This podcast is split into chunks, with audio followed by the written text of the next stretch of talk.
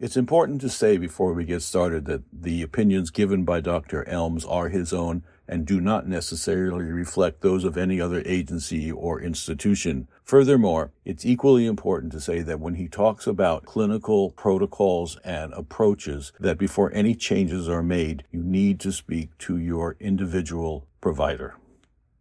I'm Dr. Brent Schillinger, along with my colleague, Dr. Abby Strauss. The topic at hand ERAS, ERAS, and the positive implications that ERAS has looking at the specific lens of the opioid epidemic.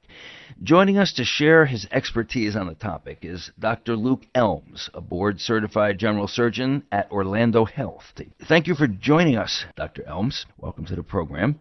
Let's talk about ERAS, E-R-A-S. Where did that all come from? How did you get involved in, in your enthusiasm for this? ERAS, or Enhanced Recovery After Surgery, that has been around for a long time and developed by the work of many dedicated clinicians over the past few decades. It really came into my focus back in 2016 when I was working on a right care initiative to try to implement that, make an evidence-based approach to the way we were taking care of mostly colon patients who are having surgery. It has many tenants. A lot of those have been applied widely beyond just colon surgery and things such as the use of minimally invasive technique, if possible, giving people more oral intake leading up to surgery, specifically giving people a carbohydrate drink a couple hours before procedure that we know help prevent ileus and also help with their insulin regulation. And A lot of non-opioid medications are utilized. I think a little bit of a misunderstanding understanding in today's common discussion around ERAS protocols, and that is that it is supposed to be one of the tools in our toolbox to treat pain. In regards to the ERAS protocol, the reason it was utilized is because one of the main risk factors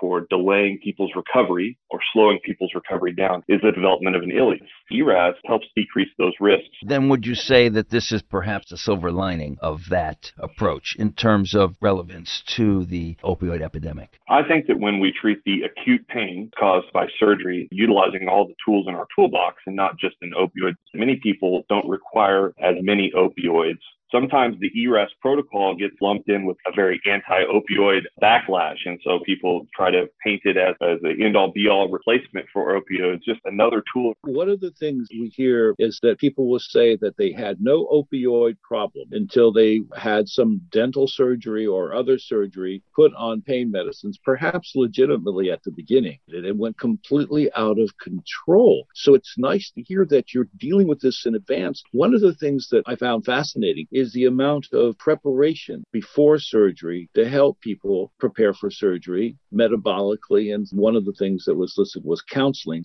it seems so logical. It just seems such a, a, logical direction to go in. How is it being accepted? Is it more the rule? Is it not the rule? Are people being hesitant about changing the old typical ways that we all learned that surgery should be done? What are your thoughts about that?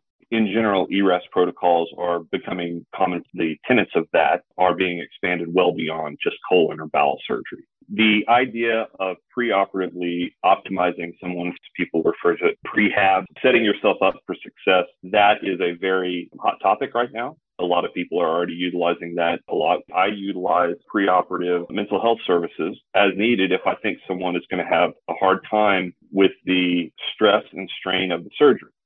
I perform surgery every day. For a patient, that could be a once in a lifetime or very few in a lifetime situation coming in to remove a gallbladder or fix a hernia is just a normal day for me, that is a potentially life altering situation for a person on the other side of the knife.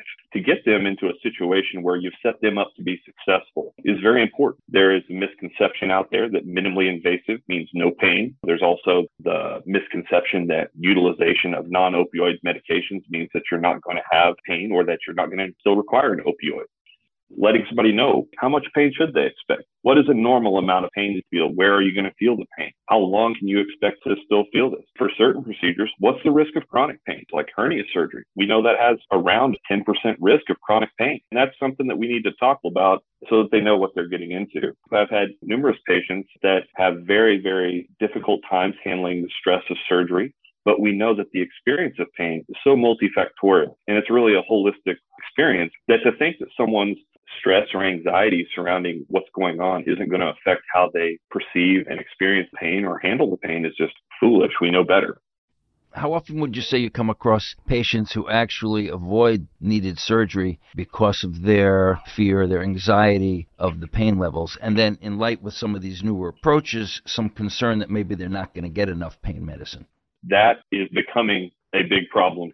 I've also talked to patients who are in recovery from a substance use disorder who are concerned about exposure. I try to empower them to make the choice for themselves. We utilize all of the non opioid methods. Ultimately, it's up to them. If some patients we have are just like, I want my pain control, completely reasonable. I've had other patients who tell me, I want no opioid, period. I'll deal with whatever it is.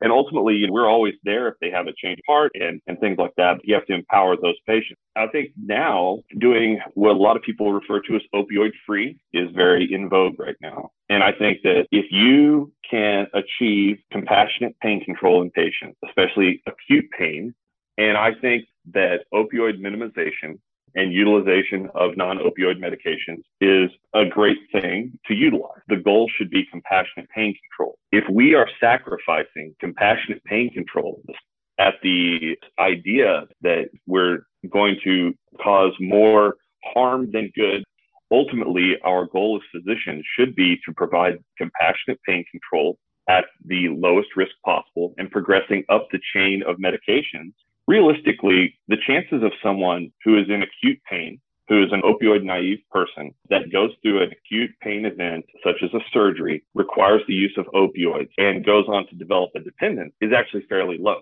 very low, in fact, some studies. The bigger risk is with overprescribing but as we have pulled back so hard on prescribing, I worry that we have a mismatch on who we're really targeting. So I think that at times we can end up with the best of intention to try and reduce people's exposure to opioids. Sometimes we leave chronic pain patients, palliative care patients, and even at times acute pain patients as collateral damage in this battle. At times we were prescribing well above what they utilized. We know that many patients sometimes less uh, over 50% of the pain medications we prescribed after surgery went unused. That was a very different time. So I think it's important that we have a very measured response and treat pain as what it is. The goal again should be compassionate pain control, starting with the lowest risk and proceeding up. The beauty of a multimodal approach, which ERAS promotes the beauty of that is sometimes what we find when you utilize all of the other tools to their maximum capability in a very organized way, take specific time to educate patients on how to utilize them appropriately and safely, that a lot of times the amount of opioids we need to achieve our goal can be much lower. And so historically, patients that have been exposed to opioids now are able to achieve the ultimate goal with much less exposure. But that doesn't mean that that's a replacement. And I think we have to really be cautious that we aren't leaving people in pain because at this time, leaving people in pain is not a solution to the problem. And how often are patients in an excessive amount of pain driven to alternative approaches to solving that pain control, going to the streets, perhaps looking for illicit medication? I have a very close friend. He called me and he knows I do work in this field, and by no means am I'm an expert as much as a lot of people are out there. I mean, he knew I do work in this, and he had severe back spasms and was having some back arthritis type situation. He went to an urgent care center and they gave him some non-opioid medications and said we don't prescribe opiates. He came home and he told me in his mind the non-opioids weren't going to be enough, so he didn't even really utilize them. He went to a friend and got some Lortab, and he took some Lortab and he felt better in the past, when we were having over 3 billion pills per year left over, you know, you could feel as, a, as much statistically, there's a much higher chance that, that what he was taking was an actual Lortab. But in today's day and age, that's not necessarily the case. Seeking that in that way is much higher risk than it would be if we educated him on the validity of utilizing multiple other medications that's a very high risk way to achieve pain control. And many times we don't address people's pain. We don't address it directly and we're not addressing it compassionately. At times, the risk that we're putting people at may be higher than the risk we would be putting people at by exposing them to an opiate. There's a very strong discussion that needs to be had. I hope we don't overcorrect into a situation where all of a sudden now patients that need good pain control and compassionate pain control aren't able to access it because we've pulled back on the wrong population. Do you make this line of questioning a routine pre-surgical requirement? Do you have the anesthesiologists do it, social workers do it? Is there in your protocol, is it to be expected that someone is going to talk about pain or does it come up more casually? That comes from me and that comes directly. I have that direct conversation. I say the words to my patients, every single patient. I'm sure there's some that I miss. The majority of patients, I say, this is going to cause pain. This is going to hurt because I think that's the baseline. Expectation makes a big difference. The example I always use is if I get up in the middle of the night and stump my toe, I'm rolling around because there's a difference in the expectation of the experience of pain. Giving people an idea what to expect can sometimes help by itself. But what I tell them is here's the protocol that we use. We utilize non opioids the majority of the time. I say, I want you to take these kind of around the clock to start. Don't wait for your pain to get out of control. That's not the goal. You want to have a baseline. I say these are very low risk. I question all of them if they're candidates because to say that the non opioid pain medications don't have their own risk profiles, I have a series of questions I go through to assess they are a candidate for the protocol. I say, listen, we want to take these around the clock. I talk to them about the muscle relaxant that we use. That muscle relaxant causes some sedating effects when I really started talking to patients when they would come back, many of them were taking them at night so that they could sleep, which is a completely reasonable thing. What I've told patients now is I say, try this medication. It does have some sedating effects and it may actually help accomplish the same goal, but reduce things like constipation. I do a lot of, of abdominal surgery. When you're recovering, being constipated or having nausea vomiting, having a strain to have a bowel movement, those are very painful events. So anything that we can do to try and reduce that is important. Everybody I talk to, I tell you do this a lot of times. You don't need as many opioids, but that we still get routinely give people a rescue medication. And what we use in our practice is tramadol or oxycodone. And the difference, we've been able to significantly reduce the strength. So we were able to come down from oxy to tramadol in the majority of our patients. But then also we were able to significantly reduce quantity. And that probably has as big of an impact on the overall epidemic as anything, because having less divertible medications is ideal as long as you are treating every patient's pain. It should be noted that if I have a patient that is on chronic pain medications and has a pain management physician that they see regularly, I actually defer the management of their opiate to their pain management physician. And I have them go and get a clearance, if you will, or at least uh, have an informed discussion with their, the physician so that they can adjust their requirements accordingly because we're going to be causing an, an acute pain event on top of maybe their chronic baseline. So their requirements may be different than someone who is otherwise opioid naive. And it's important to take that into effect. But I still, if they are a candidate, I still utilize the non-opioids because ultimately the goal should be the best pain control possible at the lowest risk possible. So do you deal with some specific stacking regimens uh, stacking regimens, as in as in multiple medications at the same time? Absolutely. Yeah. In fact, one of the main things that we struggle with is the regimen that we use is more time consuming and it's more difficult to manage for a patient. One of the benefits of an opiate as your sole source of pain control in the recovery from surgery is that it's a single prescription for the physician to write and it's a single pill essentially for the patient to take. When I utilize the multimodal approach on all of my patients, not just my colon patients, many times they were coming back with full or almost full bottles of their opiates left. Really, the light bulb went off. Now, this has a lot of power. When I first implemented this, this was not implemented in response to the opioid epidemic. This was implemented because patients recovered faster with less complications. They required so many fewer that we were able to pull back on what we were prescribing. We stacked multiple medications on top of one another, there's the old idea that you have to alternate ibuprofen and Tylenol, and that that's the only way that it works every three hours. The pharmacology of that is that really necessary? What I heard most, well, what are you going to do in three hours if they're in pain? My answer to that was, well, when we give it to them at the same time, they're not in pain in three hours that was the difference. We never really encountered that problem. My goal was to have them make the protocol as easy as possible. What we found is the patients that didn't do well in the protocol, a large majority of the time, because they were unintentionally non-compliant with the protocol. They had every intention to be compliant, but when you're in pain, you're undergoing the stress of a surgery, you're recovering from a general anesthetic, and then someone hands you six prescriptions. That's a lot. It's a lot to handle. The thing that made the biggest difference in our practice is I set out on of making very specific patient education for our specific protocol. To the very first patient I gave it to, he came back two days after surgery, completely out of control pain. And I'm like, oh my gosh, what's going on? And I went and talked to him. He was not taking the protocol, not even close, like way off what I was trying. I literally took the paper in there and said, what would I have needed to put on this for you to understand now what we have discussed? I gave him a pen and he wrote a couple of very simple changes. And I said, that makes a lot of sense.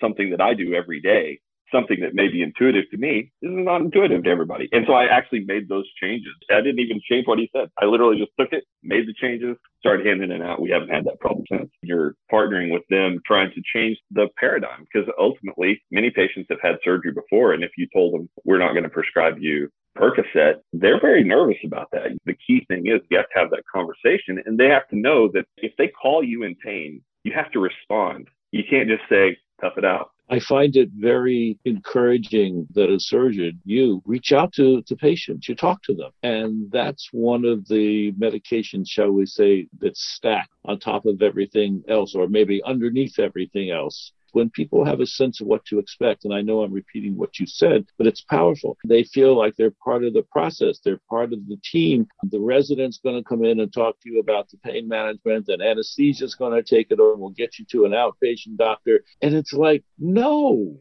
And they just feel ungrounded mm-hmm. and they're being treated mechanically. And that's what you're saying is changing in surgery. And I'm very pleased to hear that from a psychiatric point of view. I see the people who get into trouble because they're not prepared and their life is not modifiable if it needs to be modified as a result of the surgery. Mm-hmm. So good stuff. I like this. Discussing surgery and discussing ERAS and discussing multimodal pain protocol, especially anytime you try to discuss opioid minimization. There's an idea people can get lumped into an anti-opioid narrative that is not necessarily true. Because I think if we focus on to the individual patient, we provide that specific patient the pain control that they need. They have a relationship with the physician that they know if they're in out of control pain, the physician's going to take them seriously and do everything can to remedy that. Do a good job of setting people up for success. Tolerance of pain can be incredible. I've had patients that come to my clinic that have had previous difficulties with opiates and they say, I'm not using an opioid, period. I say, that's your decision. Some of those patients go through very painful things and do fine the anxiety, the mental health aspect of this about undergoing a potentially traumatic event, not just on the body, but on the mental health aspect of it. If you have an anxiety that the person that, that you're putting your life in their hands isn't going to take you seriously afterwards or isn't going to respect your personal experience, that is a setup for someone to have poor pain control, even in the setting of someone still getting the, the protocol, because again, pain is so multifactorial. ERAS itself? Is it just slow process getting this accepted? Tenets of ERAS are becoming commonplace. There are obviously people that hold out and there are people that are very, very advanced in what they're doing, even more so than what we're doing. We did not invent this. We utilize it very strongly, and I'm a big vocal supporter of that. At the end of the day, if people are doing something that has significantly better outcome than the status quo over time, we're all three physicians. We know how long it takes people to really buy into new thought. Over time, that that shift happens somewhat naturally because at the end of the day, the overwhelming majority of physicians just want their patients to do well. In regards to pain control, historically there's been a fear of undertreating and wanting to avoid leaving someone with poorly controlled pain. Now I fear that we are so focused on overtreating or overprescribing. The pendulum can swing so far the other direction that we end up no better off than we were, just in a different way. So I think that ERAS is going to be become even more commonplace. I would say the vast majority of surgeons incorporate at least some tenet of ERAS in their practice. Do you think the resistance is somewhat generational? Think back in medical school when the old surgeons, who were probably not as old as I am now, but the guys who were old in the operating room, they were doing stuff that just seemed kind of archaic and they didn't want to change. I remember one guy would clamp off every little bleeder. There was another surgeon doing colon resections and they'd open up colon and peas and carrots would come spilling out into the peritoneum, and he'd say, "Oh, I'm not worried because we're in the antibiotic era now." It just seemed kind of funny some of the comments some of the older doctors were making. Is that an area of resistance also to changing?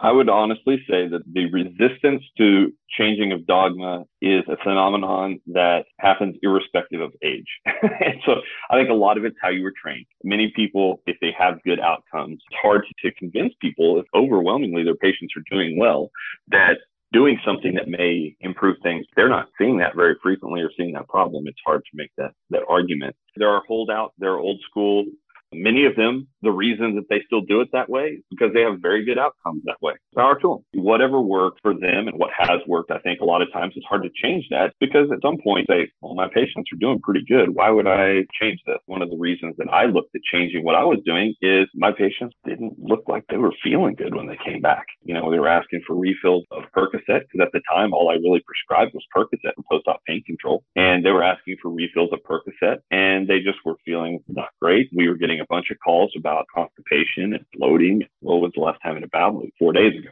That that makes you feel bad whether you had surgery or not. And so those were the reasons that I looked at changing. It's also important to note that when I started using ERAS in my practice, I was only using it on the colon patients. The light bulb going off in my head was when colon patients came back. These patients we were using the ERAS protocol at times were doing better than our patients with much smaller surgery. You would think that this person would be doing much better than this. So that's when we said it has to be this set of protocols that ERAS, tenets of ERAS, it works better. One of the articles I read suggested that 95% of surgery in the U.S. are not ERAS based at this point. If indeed that's an accurate statistic, do you think there's also resistance from hospital systems, perhaps in terms of cost, that the cost savings don't show up for a while, so they're very sensitive to investing in, on the short term? First of all, statistic 95% that say that they're not ERAS based. I think it would be interesting to know in that study what they're considering ERAS. And maybe it's not completely all of the ERAS protocol together, but I would say a much larger percentage utilize at least some ERAS protocol. Very rarely are we doing the eight hours anymore. Most of the time it's the two hours with liquid. And that's one of the tenets of ERAS. In regards to the cost, I think that historically it is difficult to overcome the cost effectiveness of opiates. They're very cheap. And a lot of the medications that we utilize are not as cheap. In a bundled payment system, you run into problems where those medication costs can come to significant totals. I think that overall hospital systems are very much focusing a lot on things like readmissions and complication rates and things like that. ERAS protocols in general that's one of the reasons why they're successful. A lot of times have been shown to reduce those types of risks. I think that yes, utilization of broad multimodal protocols has some financial disincentive because they are more expensive than opioids alone. But I think that over time, I think that the decreased readmissions and the decreased complications and decreasing length of stays and things like that from just like reducing ileus and things such as that and getting better pain control. I think that in the long term, that starts to overcome those costs. Historically, I think that we've focused on the cost of healthcare being from admission to discharge, and realistically, that cost is probably a much wider space from the time that someone is not functioning at full capacity. That cost sometimes much larger than just the time that they're under the care of a hospital. When you start to look at the broad strokes, one of my biggest fears specifically the utilization of non-opioids. If you misapply it to the wrong patient, I've had very, very interesting discussions with pain management physicians, with chronic pain advocates. This problem is so multifactorial and there are so many people in so much pain for so many reasons across this whole spectrum of the epidemic from the pain epidemic to the opioid epidemic to the overdose crisis, so many people being negatively affected. It would be really nice if there was a simple solution, but I really don't think there is. And I think that when you try to apply an overly simplified solution to a very complex problem, unfortunately, there are people that end up becoming the unintentional victims. I'm sincerely scared right now that may be what's happening. We have overdose rates are just skyrocketing. Are we driving patients to seek pain control on their own and, and leaving these patients in pain. And that's what's driving. That's one of my biggest fears. My views on this have drastically evolved. The deeper and deeper you get into this, as, as you guys know, the more complex it gets. It's going to take a concerted effort across many, many factors. Pain control is a, is a big ally, and it's definitely not the silver bullet that some people try to make it out to be.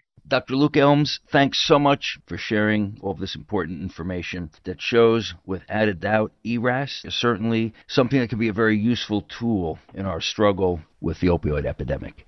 Thank you. Thanks for having me.